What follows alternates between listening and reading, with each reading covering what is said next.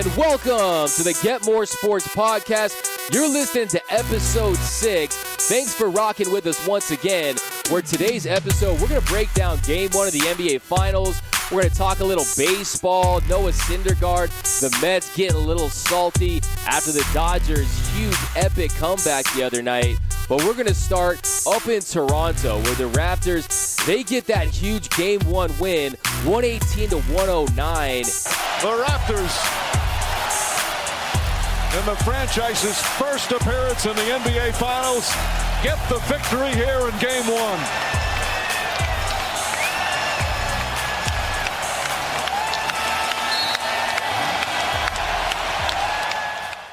And we know teams that win that game one, they have a great shot of winning it all. 70% of the teams that win game one go on to win the series. So the Raptors, they got that much needed win at home. You know, the Warriors were coming in there trying to steal home court, and the Raptors were not having it. So the Warriors, they made it to five consecutive finals.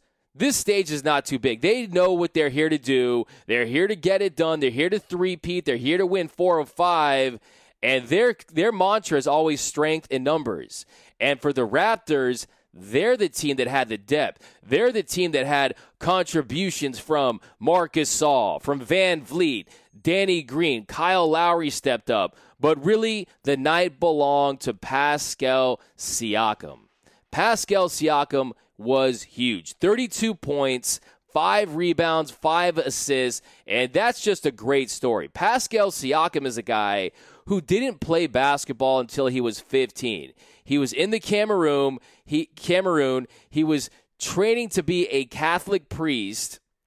Watches his first NBA game at 16, goes to New Mexico State, gets drafted with the 27th pick, and then he doesn't even play on the Raptors his first year in 2017. His first year, they sent him to the G League, and then he really, the light bulb turns on. He flips that switch, he wins G League MVP, and then last night, he had his NBA debut in an NBA Finals, and he just showed out. Big night for for for uh, my man Pascal Siakam. Disney, you need to get on that. Make a movie of this if he's able to win Finals MVP because that's just a great story right there. So he joins Allen Iverson and the goat Michael Jordan as the as players to have their first NBA Finals game where you score 30 points, five rebounds, and five assists. So Pascal Siakam, he was the difference last night in a game where the first quarter was basically a track meet. You know, combined with three, it was a three point shooting contest. They were just out there gunning for threes. The teams combined to launch 24 three point attempts in 12 minutes. So it was breakneck to start. And then things started to settle down. And it was all about Pascal Siakam after that. He really just took the game by storm. Not only had 32 points, 14 of 17, an efficient 32 points, and he played great defense.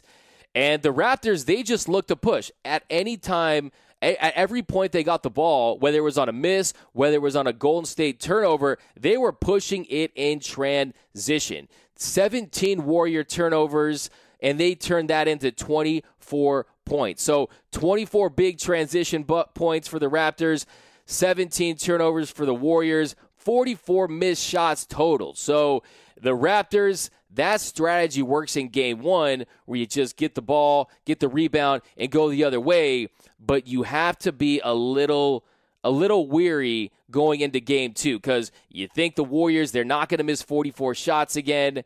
The Splash Brothers aren't going out like that in game two, and you think they're going to be a little more careful with the basketball. The whole rust versus rest factor. They were off nine games. They had to get into a rhythm. So the Raptors, if you want to tone that down, make that a little more of a half court game going in the future, that might be in your best interest because you're playing with fire with this strategy moving forward. So Toronto, they only turned the ball over 10 times in game one, and they shot 50% from the field, 39.4% on three pointers. So the Raptors the most encouraging thing was that Kawhi Leonard, he didn't have his best night. He only made five shots, three of six from three. That was great. He played great defense like always, but it wasn't your typical dominant Kawhi Leonard performance in this playoffs where he's had 11 30 point games. So Kawhi Leonard, just his body language, just the way he was moving around out there,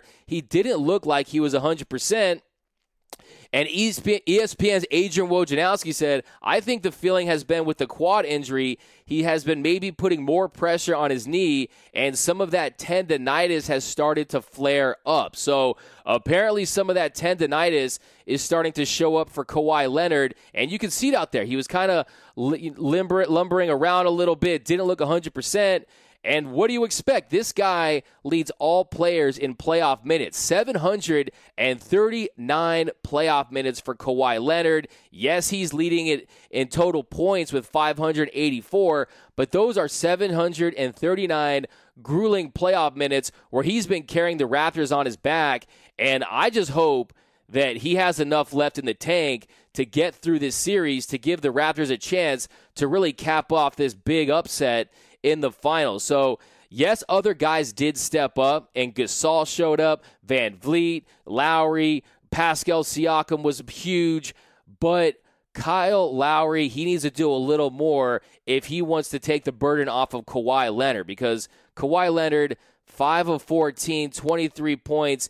You think if he's 100%, he shoots more than 14 shots in that game. And those minutes, 739 total minutes my man Kawhi Leonard, they need to make sure that he's okay because they're really running him into the ground. Let's just hope he doesn't look like Degrassi Drake and end up in a wheelchair by the end of this series because Kawhi Leonard has really done it all for the Raptors in these playoffs. And it looks like it's starting to take its toll. I hope that was just game one. I hope he catches his wind and they're going to be fine. But if you're the Warriors, you've been here. You know that you're still in the driver's seat to steal game two. You know you had a lot of turnovers. Klay Thompson didn't play his best game. And you're likely going to get Kevin Durant back in games three and four. By the way, I just want to say all these people saying Kevin Durant coming back might disrupt their chemistry. That's just ridiculous. They need Kevin Durant for them to have any chance of winning this series. That's evident by last night's performance by the Warriors because he does so much for them. He's one, he's the guy who's won back-to-back Finals MVPs since he's joined Golden State. So they need him back. Andre Iguodala, he's clearly dealing with a calf injury, a thigh injury. Last night he didn't look great himself. 6 points, 6 rebounds, 7 assists but they need to get him right. Boogie Cousins, he looked a little sluggish in transition. He let Marc Gasol get to the hoop on a couple of those easy transition buckets. And Boogie Cousins, he looked better than I thought, but he definitely didn't look great himself. So, game two, Sunday night, the Raptors, they got it done in game one. Adjustments will be made. Kawhi Leonard, needs to have a better night, needs to look more like himself because the Warriors, they're going to try to get get that split and go back to Golden State. So look for Sunday to be a closer game than it was last night. Warriors, nine games off, game two Sunday night. So, of course, we can't talk about this series without mentioning Drake, right? Because Drake, he's been the talk of a lot of the headlines. And apparently, Adam Silver had a sit down with Drake, and then he later appeared on Chris Haynes' podcast talking about Drake's antics and if he's cool with it. So has he gone too far with the antics, with the massage? What's, what's your take? I, I, I want to ask you that. What's your take on him and his interactions over there? You know, one, we appreciate how big a fan he is, and I know the Raptors do. I mean, I think he has the official designation ambassador, yes. and it's not just now to Raptors and uh, Toronto, but I think as a Canadians for all of Canada mm-hmm. right now, and he's and he's a global star. So hey, it's a, it's a huge deal that he's so engaged with the team and loves the NBA so much. Obviously, there's some lines that uh, even ambassadors shouldn't cross, and I think one, you know, in the heat of the moment, I think to give the coach a massage. I think uh, Nick Nurse said after the fact, I didn't even know. I mean, just how much he's in the moment. I, I think he didn't even realize that Drake had done that. I think Drake understands that, you know, as excited as he is and, and, um, and as appreciative we are of his support, that there's got to be lines drawn. And obviously, and I think Adam Silver, man, he needs to fall back a little bit when it comes to this whole Drake situation. I mean, Drake is providing some life in a series that just had its worst rating in years. So last night, the ratings were not as great as they've been. It was an 18% drop, a 10.1 rating, and Drake, he definitely can't hurt, right? You know, he's provided some life. He's bringing in the casual fans. I know a lot of people online are saying that I don't even watch basketball, but I'm a Drake fan, so I'm going to tune in. And apparently, the meeting with Drake really didn't do much anyway because Drake showed up wearing a Dell Curry Toronto Raptors jersey. And this is not one you can buy because this was an authentic jersey. This was a game worn Dell Curry, who's the father of Steph Curry, who played three years for the Toronto Raptors. He was rocking that jersey.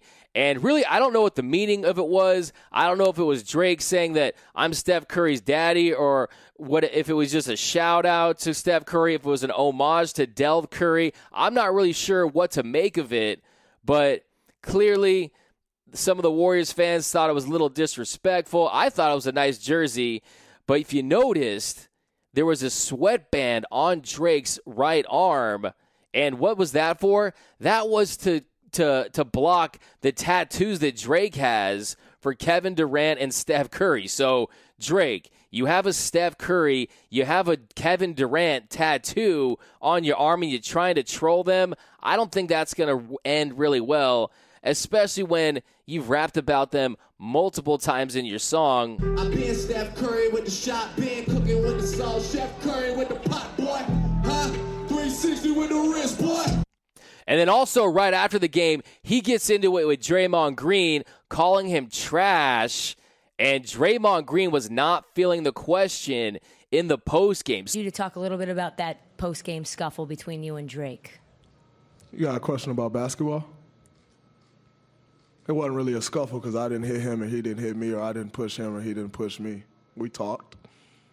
We barked a little bit, but I wouldn't necessarily consider that a scuffle. Not really what I personally would consider a scuffle. Thank you, Jeremy.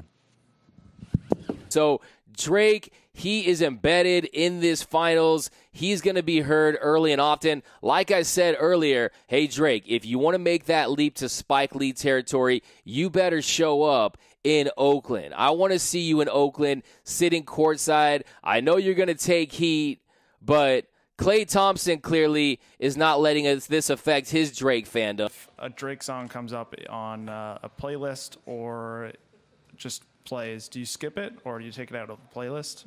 If it's a bad song, I'll skip it. But if it's one of his hits, I'll play it. I've been a Drake fan since, you know, I was in high school.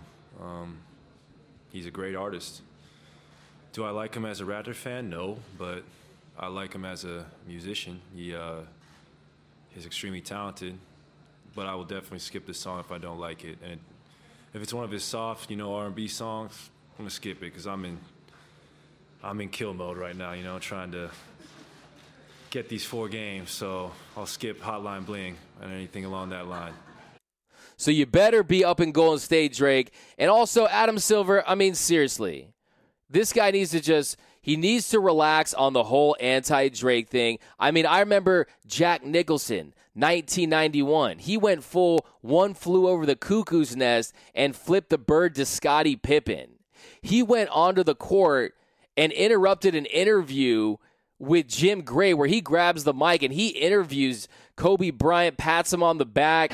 Wonder if you'd mind signing an autograph for me. Sure, sure, sure. So nice to see a man with dignity who'll actually sign an autograph and go on television instead of those bad men like Jack Nicholson. He won't even go on TV. You brought your top fan. What? You got any advice for him? For Kobe Bryant? Yes. Go heat up. Right. Heat up and get loose. That'll settle your nerves a little, huh? Oh, no doubt. No doubt. It's an LA family thing. You know, we both migrated to New York for this weekend. You know, Rihanna a couple years ago, she was calling Kevin Durant, brick, you know, calling Kevin Durant out, yelling brick, telling, bowing down to LeBron, dabbing, throwing up the rock. I mean, this is the NBA. You got to let these fans that sit courtside, especially these celebrities, let them live, let them do their thing. But Next, we're going to talk a little bit about Steph Curry. So going into this series, Steph Curry, two time MVP, perennial All Star. I labeled him the best shooter the game has ever seen years ago. I've conceded that. He took that from Ray Allen. He took that from Reggie Miller. He's the greatest shooter to ever walk this earth. And he's saying that the finals MVP means nothing to him. He's saying that he's not driven to win a finals MVP. And I'm saying right now, Steph Curry, you're a great player. You're one of the greatest players of all time. But if you truly want to enter that all time, all time great category, that all time Mount Rushmore status, you have to get it done in the finals. Not saying you haven't played great, but you need that finals MVP trophy to enter the conversation. So you say it's not a big deal to you, but everyone sees you now as a great player and they're calling you the greatest shooter ever. Now, do you want to be the greatest shooter ever? Are you happy with that? Are you content with that? Or would you like to enter the GOAT conversation, the greatest of all time conversation? Just look at winners in the past Kevin Durant, LeBron James, Kawhi Leonard, Dirk, Kobe, Paul Pierce, not really in the conversation. Dwyane Wade, Tim Duncan, Shaquille O'Neal, Michael Jordan, Hakeem Olajuwon, Larry Bird, Kareem Abdul-Jabbar, Magic Johnson. Now, winning a Finals MVP doesn't get you in the conversation because Andre Iguodala won it a couple years ago, and we know that he's probably not even going to make it to the Hall of Fame. But if you truly want to be at the table with the Jordans, with the Kobe's, with the Kareems, the Magics, the Birds, the Shaqs, the Hakeems, if you want to get in that mix, the LeBron Jameses, you have to win a Finals MVP. You got to get it done, and the table is set for you to do it right here in this series.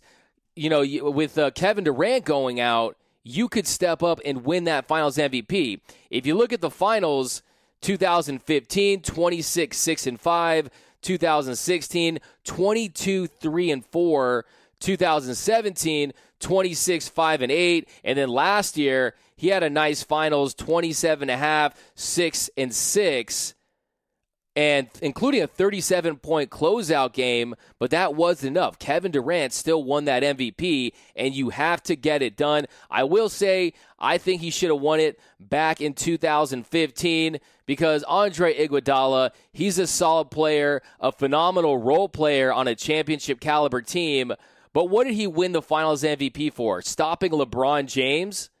Last time I checked, LeBron averaged 32.7, 13.3 rebounds, and 8.8 assists, playing without Kyrie and playing without Kevin Love. So I wouldn't quite say that he stopped LeBron James. He should have had that finals MVP, but regardless, he doesn't have that finals MVP, and he needs to get it done if he wants to enter that all time great status as far as top 10 to 15. Right now, easily in the top 25.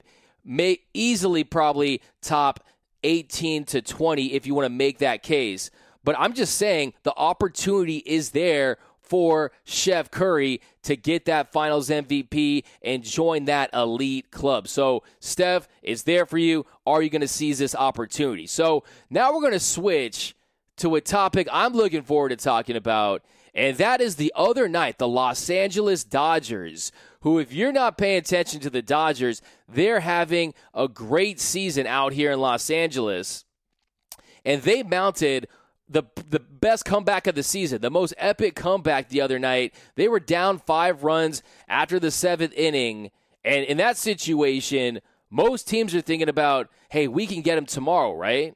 Most teams start to pack it in, right? Not the Los Angeles Dodgers. Fly ball left center field. Up Gomez. Makes the catch. Here comes Bellinger. What a magical night. From down 8-3 to win it 9-8. The Dodgers, they stunned the Mets with an epic comeback, trailing 8 to 4 in the bottom of the ninth. Joc Pederson. This guy, he has an at bat it's one of the best at bats I've ever seen him have. Nine pitches. He's fouling off serious gas from Edwin Diaz. 98, 99. mile per hour fastballs, and then he gets that hanging slider on a 3 2 count, and boom, into the pavilion. He starts the rally. Max Muncy, the funky Muncy. If you don't know this guy's story, he was out of baseball. Dodgers pick him up, and he's a, a definitely a legit major league player, and he's was been killing for the Dodgers himself. He goes up there and he hits a home run, his 11th of the year. He makes it 8 7. And then Justin Turner, he rips a double down the left. The MVP this year, Cody Bellinger, he doubles in the gap, and we are all tied.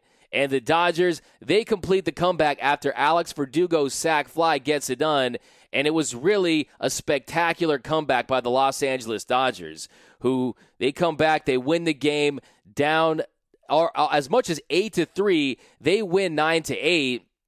And going into the game, the Dodgers, they had been 0 of 16 in games when trailing heading into the ninth inning. And not only that, they don't do it against some slouch. They don't do it against some some middle reliever. They do it against one of the elite closers in Major League Baseball, Edwin Diaz, who coming into the game, he had an ERA of 1.64, 35 strikeouts in only 25 innings, and he was hot. Coming into the night, he only allowed one run in his last 10 appearance, and he had never given up multiple home runs in an inning. And the Dodgers just teed off on him like it was nobody's business. They get the huge win. The Dodgers walked it off, and it was just a clutch night. Joc Pederson, this guy is clutch. Earlier in the year, back on Jackie Robinson Day, he had his own uh, walk off home run against the Reds. So, you know, people out here saying he's jocked in, he's locked in, Joc Pederson, he's clutch, and the Dodgers got it done. So the Los Angeles Dodgers, they're doing big things out in the NL West.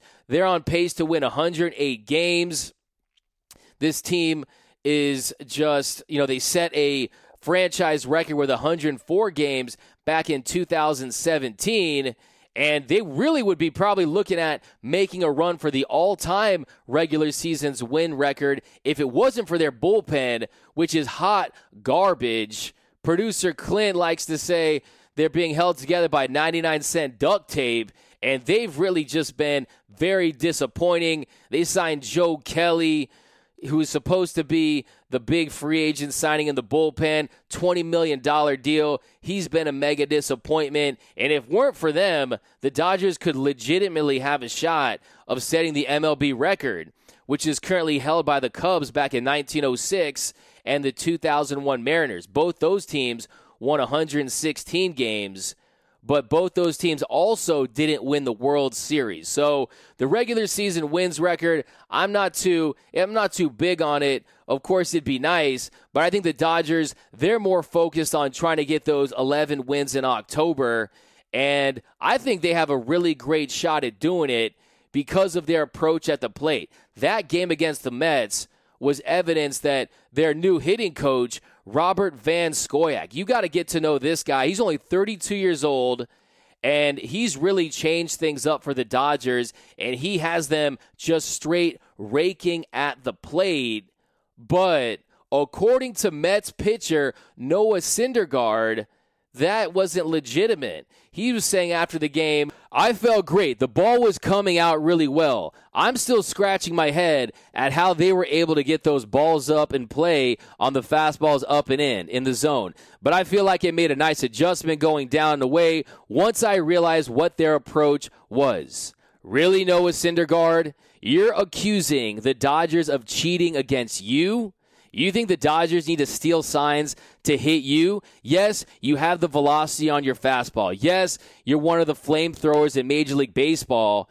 But someone needs to remind Noah Syndergaard just who he was pitching against the other night. He was going against the Los Angeles Dodgers, who lead the National League in OPS at 816. They're first in average at 264. They're third in home runs at 88. They're one of the best fastball hitting teams in Major League Baseball. And really, that's what they do. They got on you after they saw you once, and then Seager, Beede, Verdugo, back to back to back. They were just barreling that high heat. And Dave Roberts said it himself. Major league players major league hitters can catch up to a bullet, and that's what they were doing. They know the scouting report, uh, report on you. They know what you're going to do, and they just timed it up. They started their swing early, and they would go on to get some hits off you. Okay, so that's what it is. I mean, your ERA is close to five. You gave up three runs. It was really one of your best outings of the year. You should just be happy about it instead of accusing the Dodgers of stealing signs. So